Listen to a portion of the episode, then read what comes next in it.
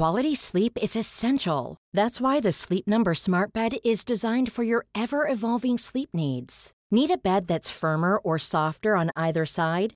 Helps you sleep at a comfortable temperature? Sleep Number Smart Beds let you individualize your comfort, so you sleep better together. JD Power ranks Sleep Number number 1 in customer satisfaction with mattresses purchased in-store. And now, save 50% on the Sleep Number Limited Edition Smart Bed for a limited time. For JD Power 2023 award information, visit jdpower.com/awards. Only at a Sleep Number store or sleepnumber.com.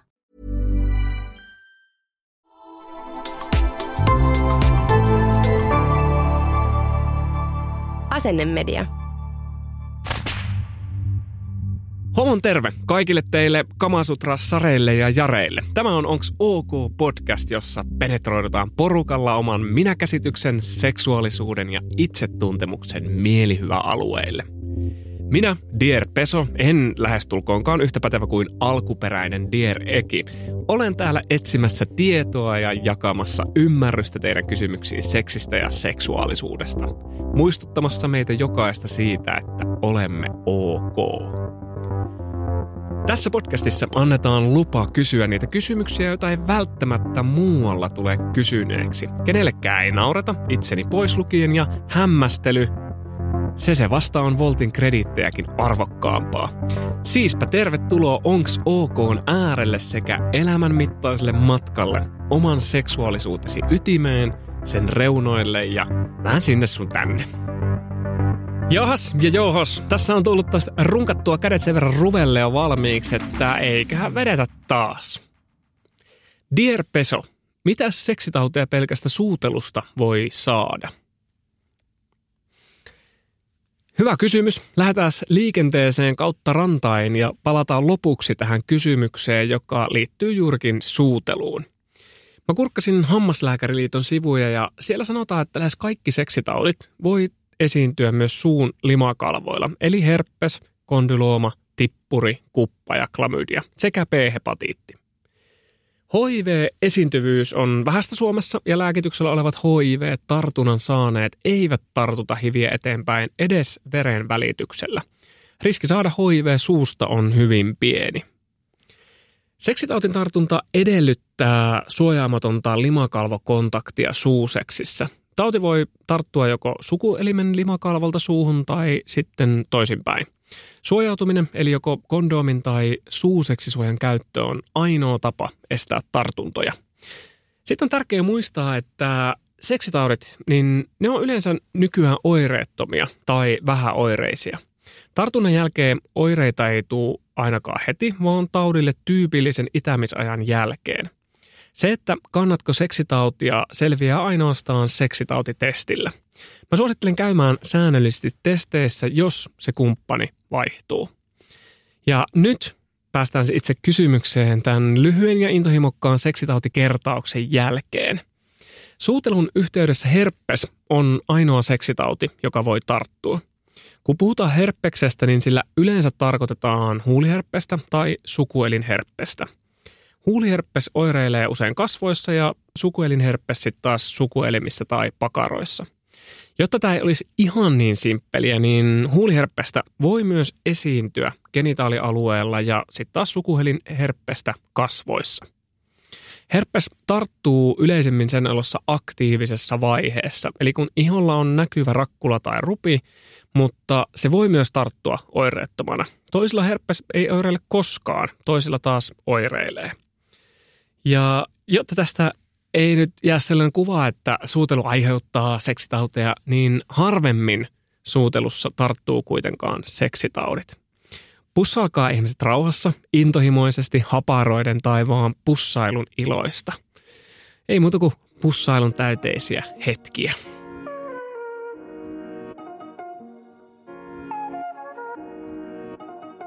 Dear Peso, onko heittää kokemuksia miesten hiusten siirrosta? Onks ok? Onks tukka hyvin, näkyyks kello? Varmasti moni tunnistaa kyseisen faijasanonnan 2000-luvun alkupuolelta. Mutta entä jos ei oo tukkaa? Moni saattaa naurahtaa asialle, että silloinhan tukkaa aina hyvin. Miesten kaljuuntumisesta aika vähän puhutaan muuta kuin sitten vitsien kautta. Kevyellä huumorilla saatetaan sivuuttaa ne miehen todelliset tunteet. Mä googletin kaljuuntumista ja aiheesta löytyy siis roppakaupalla tämmöistä niinku tieteellistä tietoa. Erilaisia lääkkeitä hidastamaan hiusten lähtöä ja juurikin mainoksia hiusten siirroista. Harvassa oli kuitenkin niin jutut, jossa puhuttiin, että miltä se kaljuuntuminen oikein tuntuu. Mitä tunteita se tuo pintaan? Mä koen, että se viestii yhä siitä, että miten miesten ulkonäköpaineet on tabu meidän yhteiskunnassa. Moni mies käy ottamassa hiustensiirron salaa tai ajelee sitten pääse kertaheitolla kaljuksi. Ja kaljuuntuminen voi vaikuttaa isosti itsevarmuuteen ja sitä kautta itsetuntoon ja seksuaalisuuteen. 80% miehistä kärsii jossain vaiheessa elämää jonkin tyyppisestä kaljuuntumisesta. Kyse on androgeneettisestä alopekiasta, jota esiintyy kaikilla sukupuolilla. Miestyyppinen kaljuuntuminen on perinnöllinen ominaisuus, jossa mieshormonit näyttelee pääosaa. Miehillä hiukset alkaa harventua jo ennen 20 ikävuotta, ja tämä kuulostaa kreisillä ainakin omaan korvaan ja täysin uutta tietoa. Mä oon 34V, joten mulla on todennäköisesti 14 vuotta jo hiukset alkanut harventumaan. Mä itse tulin tietoiseksi mun hiusten harventumisesta parturissa tässä vasta vuoden sisään ja mä menin vähän lukkoon siinä tilanteessa, kun mulle tästä huomautettiin tai sanottiin. Se oli jotenkin hämmentävää, kun meidän suvussa itsessään ei ole kaljuja ihmisiä. Ja jotenkin mä olin kelannut, että hiukset on tai ne ei ole. Että kaljuuntuminen on ollut tiedossa, mutta sitten tämmöinen niin kuin harventuminen niin tuli uutena tietona. Ja yleensä hiusten lähtö painottuu nimenomaan ohimolle ja päälaille. Sen hiusten lähdön nopeus, niin sen vaihtelu on tosi yksilöllistä ja osalle se voi johtaa koko päälain kaljuuntumiseen ja osalle vaan osaa kohtaa. Siihen ei ole vissiin löydetty selitystä, että miksi just niin kuin korvien ylle ja takaraivoon hiukset monesti jää. Siellä on varmasti kuulijoina myös naisia, niin naistyyppinen kaljuuntuminen alkaa yleensä myöhemmin, vasta tuossa 40-60 vuoden iässä. Hiuksia lähtee tasaisesti ympäri päätä ja varsinainen semmoinen niin kuin kaljuuntuminen niin on harvinaista. Kaljuuntumisella ei ole mitään tekemistä elämäntapojen kanssa, stressin, hiusten pesemisen tai hatun pitämisen kanssa, toisin kuin on saatettu ehkä uskotella meille. Perintötekijät ohjaa kaljuuntumista ja kyse on enemmän kosmeettisesta ominaisuudesta, joka voi olla osalle myös ongelma ja saa olla ongelma myöskin. Hiukset on osalle meistä tosi tärkeä osa identiteettiä ja mennään siihen ihan kohta. Mulla itsellä ei ole heittää kokemusta kaljuuntumisesta, mutta mä otin mun ystävään Johannekseen yhteyttä kysyäkseen tätä. Miten kaljuuntuminen, Johannes, vaikutti sun itsetuntoon? Kaljuuntuminen vaikutti mun itsetuntoon aika nuoresta asti. Ensimmäisiä muistikuvia on ihan siis pikkupoikana, kun iskä sanoi, että mustakin tulee kalju. Niin muistan silloin jo semmoisen pelon siitä, että hittolainen, että mä en haluaisi. Ja sitten oikeastaan 17-vuotiaana, kun mä muutin Helsinkiin ja 18-19-vuotiaana mä huomasin, että mun hiusraja alkoi pakenemaan, niin silloin kyllä tuli semmoinen olo, että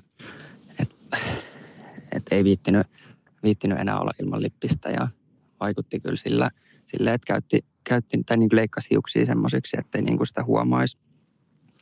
Ja mulla on sellainen olo, tai ainakin silloin oli, että varsinkin tälleen homopiireissä kaljuuntuminen oli jotenkin paheksuttu asia. Ja moni kumppani ja tällainen niin kuin treffikumppani pointtasikin sen, että sulla on lippis, että ootko kalju. Ja sitten muutamat sanoikin silleen, että on niin kuin turn off heille. Niin kyllä se vaikutti aika isosti itsetuntoon. Osaatko kertoa, että miksi hiukset on sulle tärkeä osa identiteettiä? Ihan sen takia, mitä ympärillä näkyy. Televisiossa näkyy, lehissä, mainoksissa, ihan joka puolella. Pikkupojasta asti saanut sellaisen kuvan, että on vain hiukset, ei ole kaljuutta. Jos on kalju, niin se ei ole viehättävää. Että eihän missään mainoksissa näy.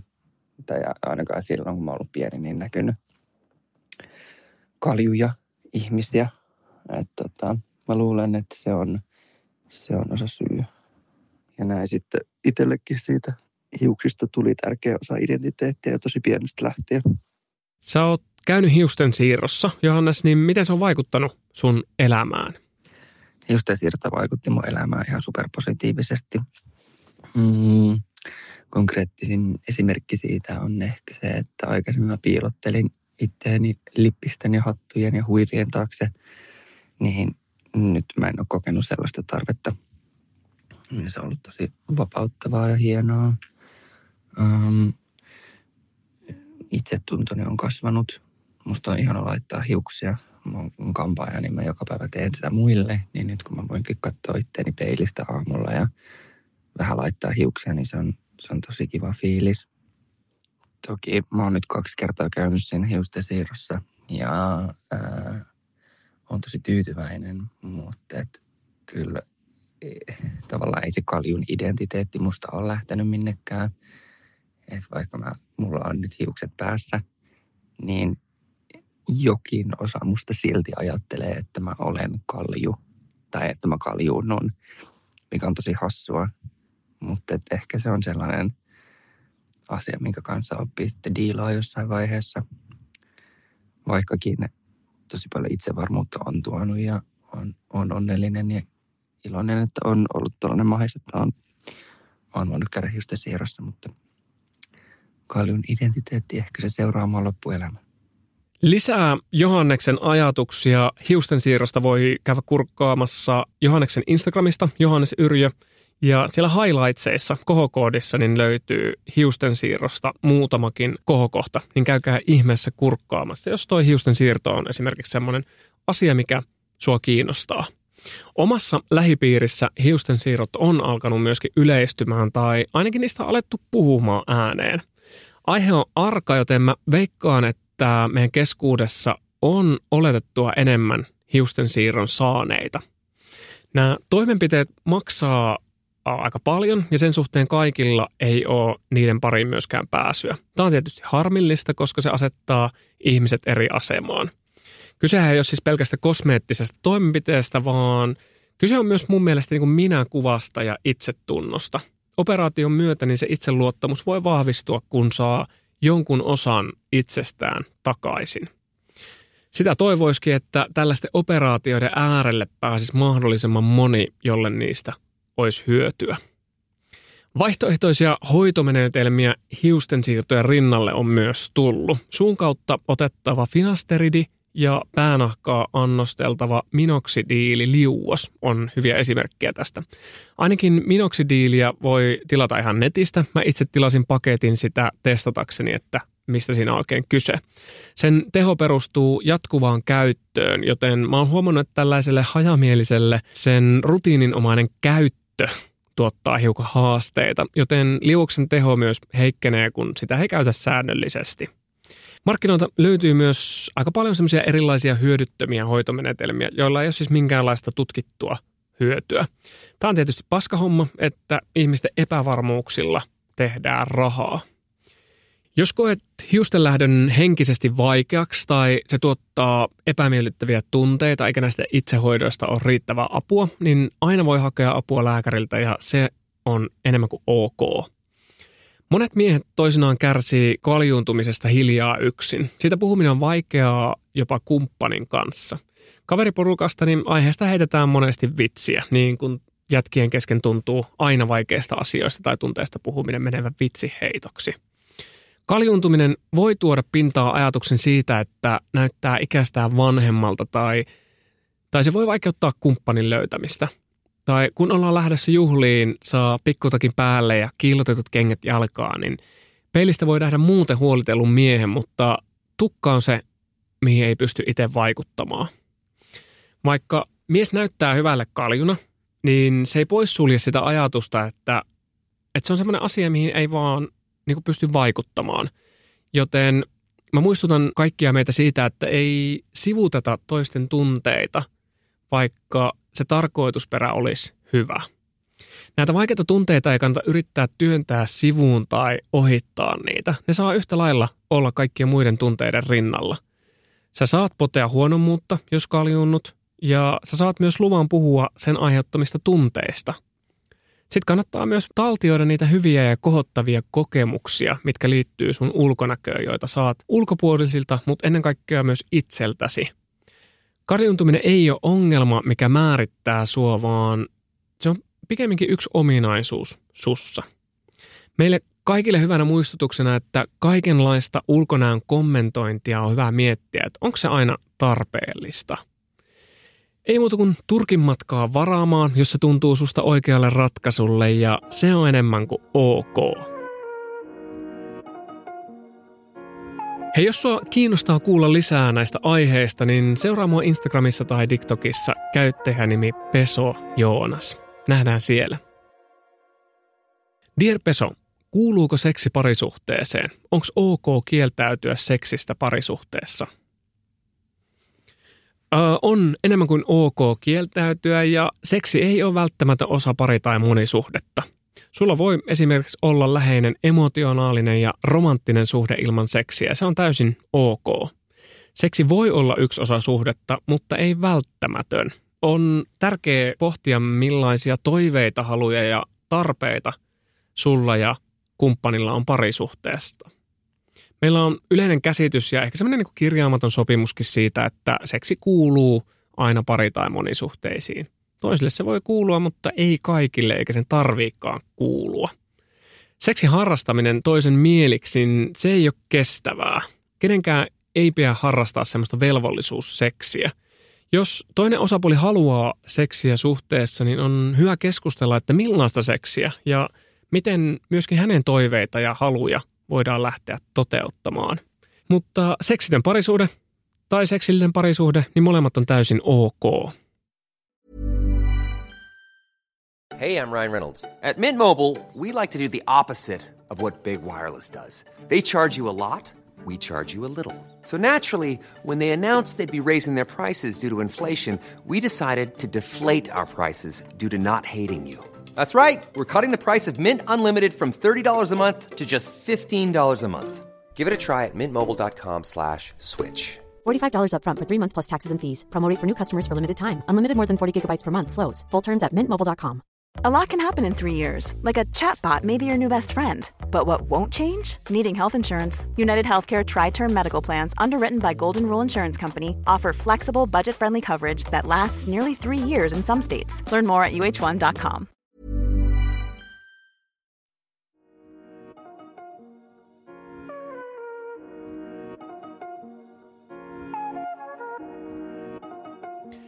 Dear Peso, mitä on kohdullisten sairaudet, kuten endometrioosi, vulvodynia ja PCOS?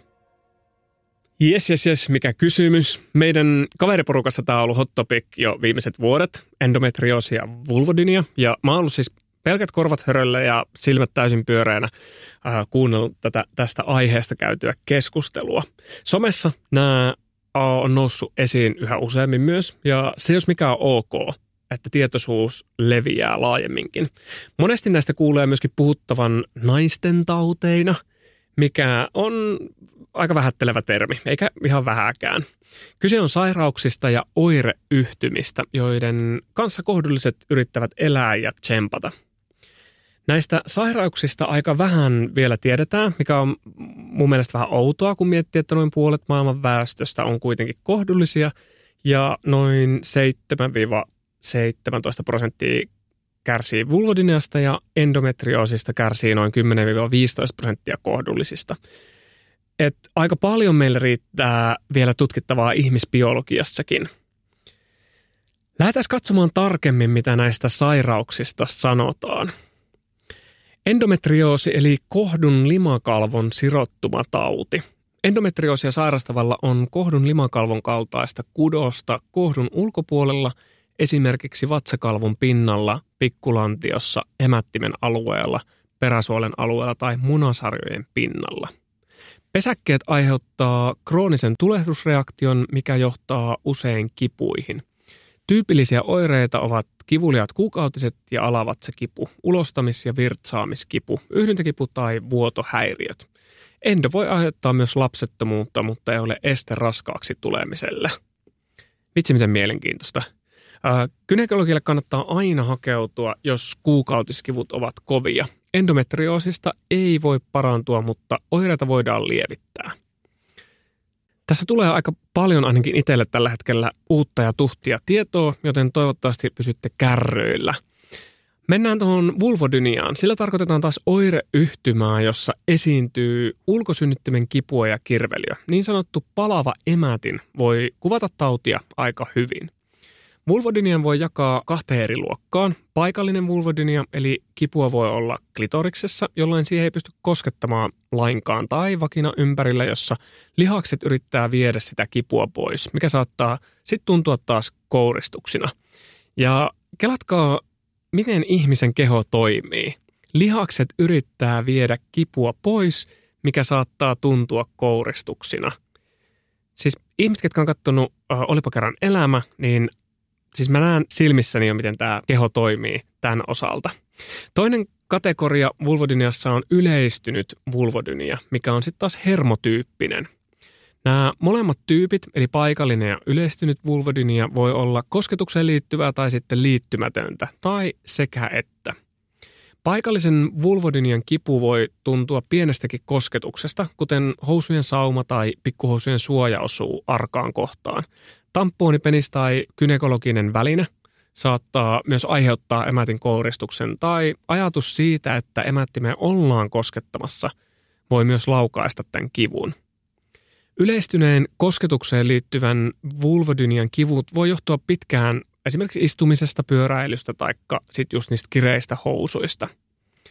Sitten taas paikallisen ja yleistyneen kosketukseen liittymättömän vulvodynian kivut, niin ne voi tuntua yhdynnän tai liikunnan jälkeen, tai henkinen stressi voi laukaista kivun. Ummetus, ulostaminen tai virtsahätä on myös tekijöitä, jotka voi vaikuttaa tämän kivun laukaisemiseen. Ja aina tähän ei ole siis mitään selkeää syytäkään, että mistä se kipu tulee, ja se kipu voi tuntua myöskin jatkuvana.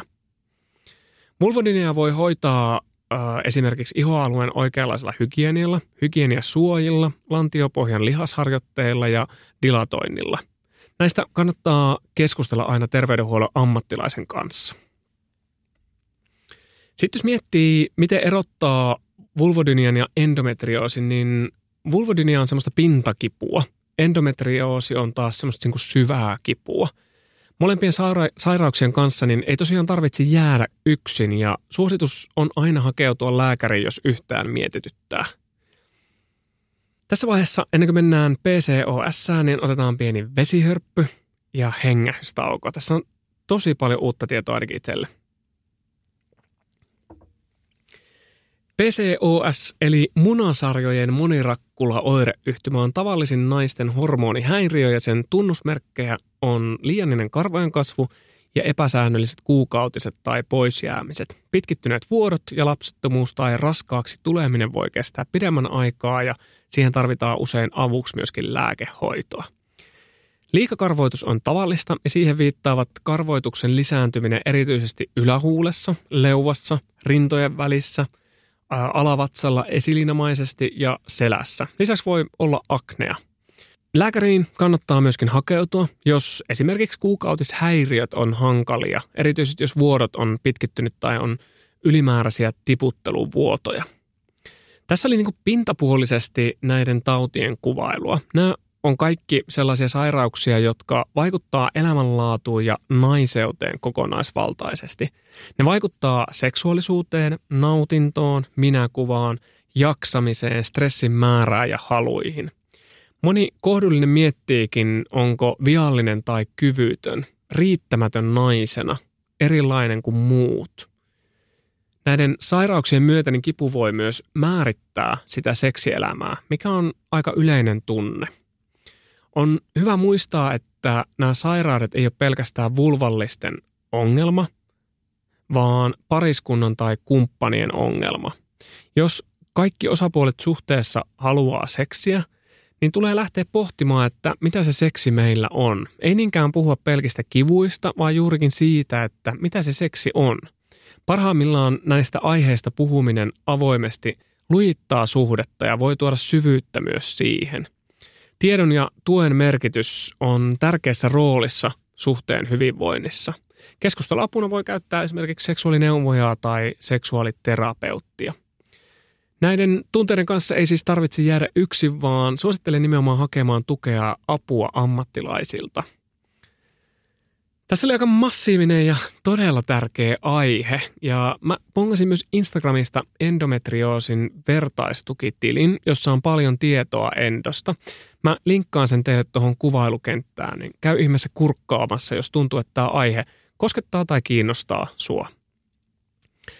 Endometrioosi, vulvodynia ja PCOS. Jos sulla on jokin näistä, niin se on ok. Elä jää kuitenkaan asian kanssa yksin. Se ei välttis ole pitkässä juoksussa ok.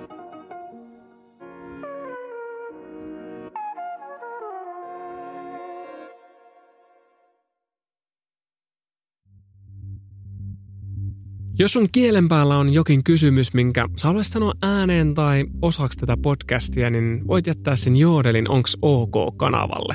Se jos mikä on ok. Dear Peso, ollaan tapailtu kohta kuukausikumppanin kanssa ja ei olla vielä pussattu kertaakaan, saati sitten harrastettu seksiä. Ollaan kuitenkin pidetty toisiamme kädestä kiinni. Onkohan mussa joku vikana, koska mua tavallaan ahdistaa se, että ei olla vielä nussittu tai edes pussattu. Rakas, sussa ei ole mitään vikaa. Kädestä kiinni pitäminen on kanssa ihanaa. Yksi tapa ilmaista kiintymystä toiseen ja saada läheisyyttä on juurikin kädestä kiinni pitäminen. Pussaaminen ja nussiminen voi kuulua deittailuun tai sit voi olla kuulumatta myöskin. Osalle ne on tärkeitä asioita ja osalle taas ei. Asiasta ei kannata kuitenkaan syyllistää itseä. Ahdistaako sua se, että sulla on tunne siitä, että nämä on sellaisia asioita, mitä me monesti oletetaan kuuluvan deittailuun, vai ahdistaako sua se, että sä itse haluaisit näitä asioita? Sillä on tärkeää tunnistaa, että mitä itse haluaa ja mitä sun odotetaan haluavan. Jos tämä asia oikein ahdistaa, niin mitä jos otat asia esille sun deittikumppanin kanssa? Ehkä hän pohtii näitä samoja asioita. Ja deittailu, niin se on ihanaa aikaa ja paranee vain mitä enemmän pystytte avoimesti puhumaan asioista toisillenne. Joten kaikkea hyvää ja ihanaa deittailun äärellä olemista teille.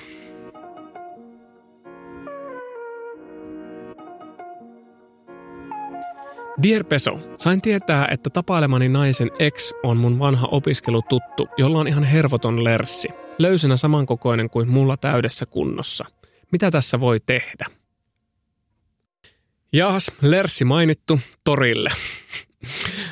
Rakkaalla lapsella on tosiaan monta nimeä. Täytyy sanoa, että lerssissä on sitä jotain. Heti tietää, mistä puhutaan, kun puhutaan lerssistä.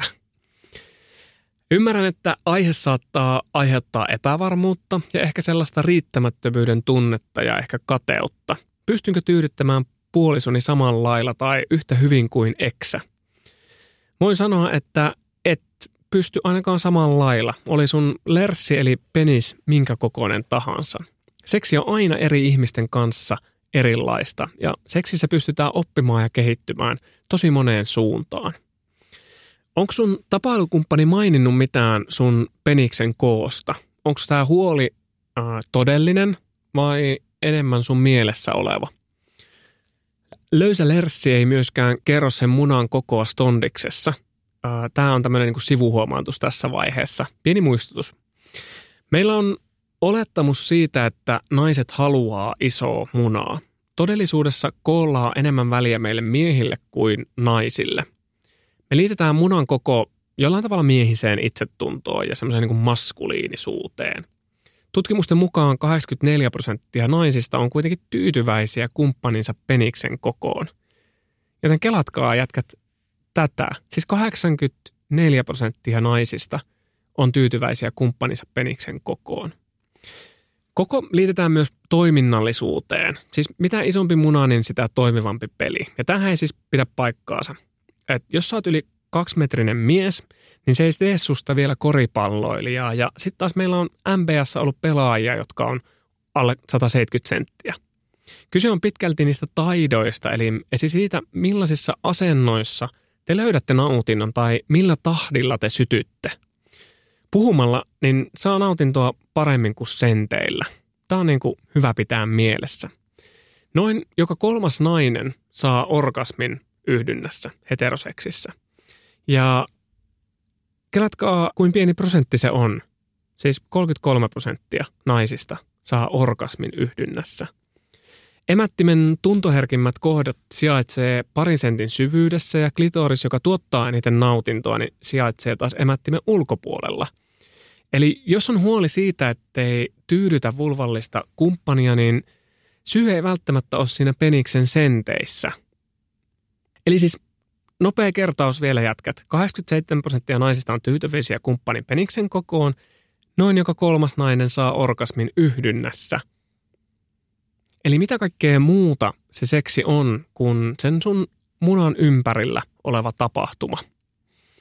Mä voisin väittää, että puolisosi arvostaa enemmän sitä, että miten sä tuotat hänelle nautintoa, kuuntelet häntä ja olet läsnä, kuin se, minkä pituinen muna sulla on.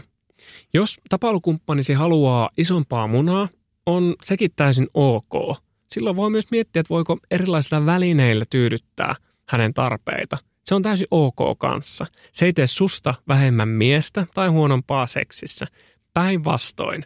Mä ainakin koen, että toisen toiveiden kuuntelu ja niiden toteuttaminen tekee susta paremman sängyssä. Voisiko tämä olla semmoinen niin kuin uusi maskuliinisuuden jotenkin tavoitetila? Se, että sitä kovinta maskuliinisuutta on semmoinen niin kuin toisen huomioiminen ja läsnäolo. Ja Mutta se, mitä sä voit tehdä, on kysyä tältä tapailukumppanilta, että mistä se tykkää seksissä? Minkälainen seksi häntä kiinnostaa? Seksin jälkeen voit jutella, että miltä se tuntui? Mikä jäi erityisesti mieleen ja missä voidaan petrata? Tällaisen keskustelun virittäminen voi tuntua joskus haastavalle, mutta mä miettisin, että mitä mahdollisuuksia se voi myös tuoda mukanaan. Sä oot paljon enemmän kuin ok peniksesi kanssa.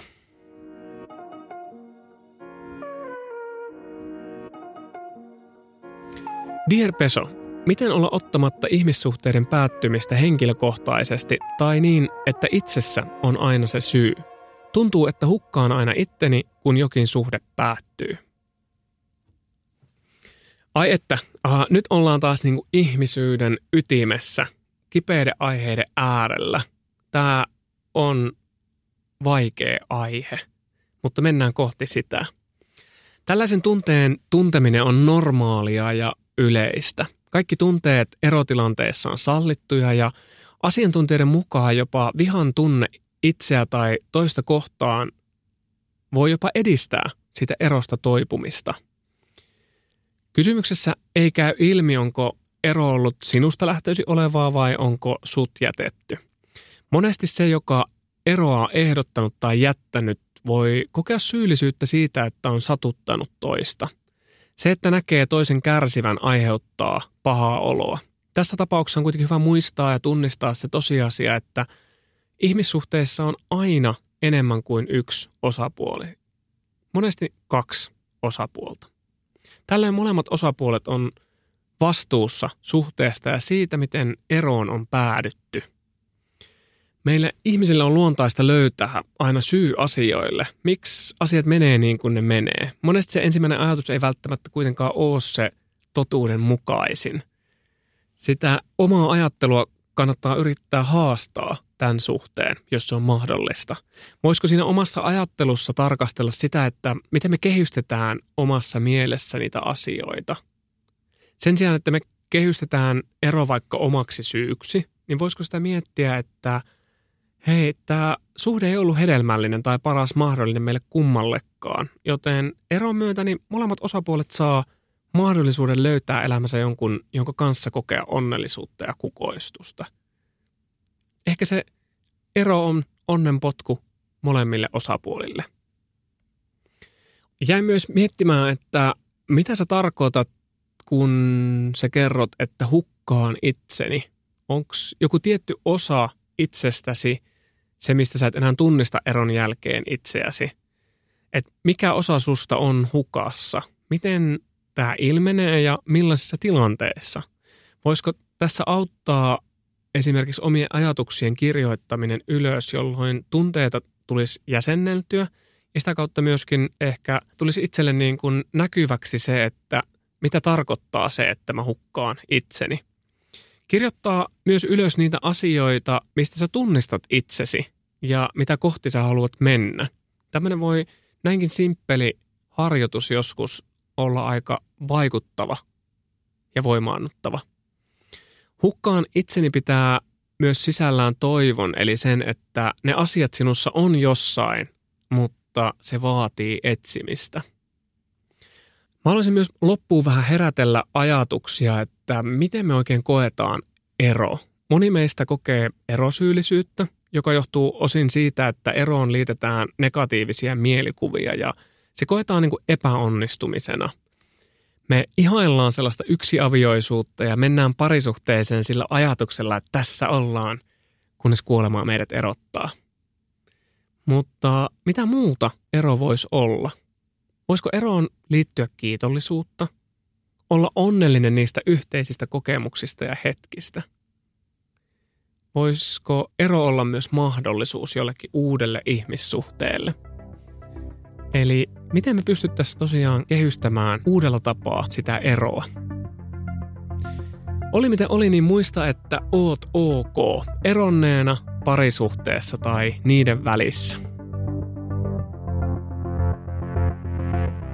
Dear Peso, onks ok tilata menopaluu mustaa ja lähtee Ilvekseen olabaariin? On, se jos jokin on ok. Muista vaan S-etukortti. Spank me.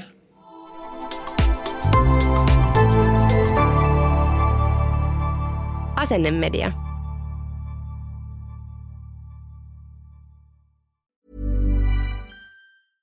Hey, it's Paige DeSorbo from Giggly Squad. High quality fashion without the price tag. Say hello to Quince.